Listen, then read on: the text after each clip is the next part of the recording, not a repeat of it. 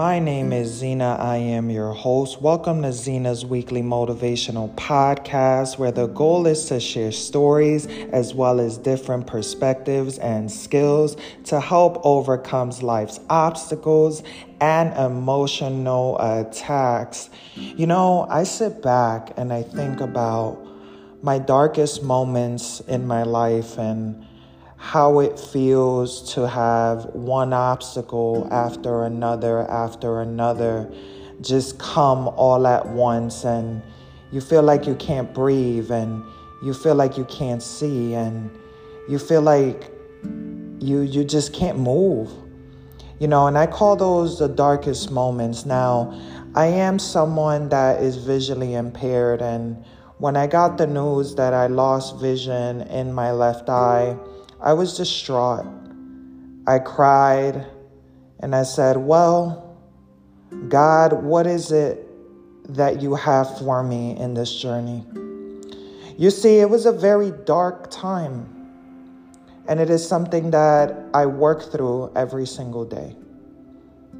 However, my response after the tears was, What do you have for me? In other words, what can I do with this obstacle? In life, we have no control sometimes of the attacks. We have no control sometimes of the obstacles and the struggles.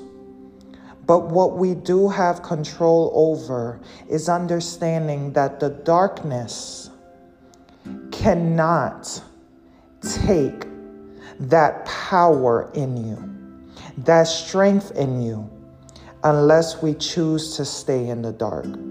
As someone that is visually impaired, and has gone through a lot of things in life homelessness, addiction, depression, suicidal thoughts, and actions. I am the person to tell you that those darkest moments became my brightest moments. You see, at one point in my life, I was a person that always felt sorry for my situations. I no longer feel sorry. I am no longer a victim to the struggles and the obstacles. I see that there is a light in that darkness. I see that my vision is restored. You see, I had someone on social media say that the issues with my vision was a curse. And in the moment, I got angry. And then I realized something. How could something be a curse when we all go through struggles medically, financially, mentally, in life?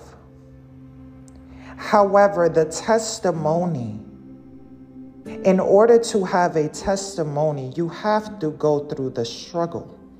You have to go through the darkness. Sometimes I believe that God allows certain things to happen in order for us to rise and be able to share the love of God, the, the strength that we have, the power that's inside of us.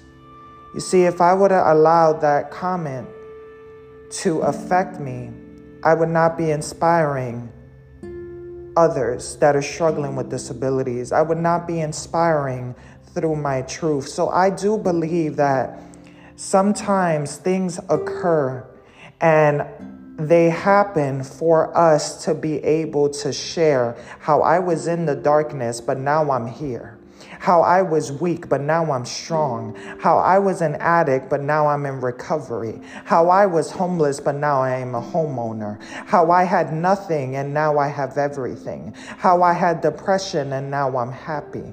I believe that the darkness is temporary, but we have to make the decision through the mercy, through the strength, through the love to continue to push. The bad news may come, but it does not have to be permanent.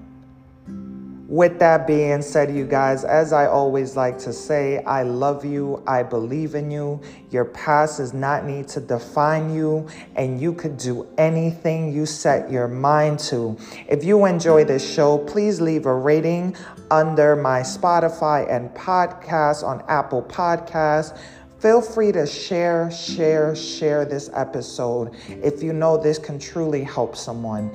Have an amazing, amazing day. And remember, nothing in life is impossible because I am possible.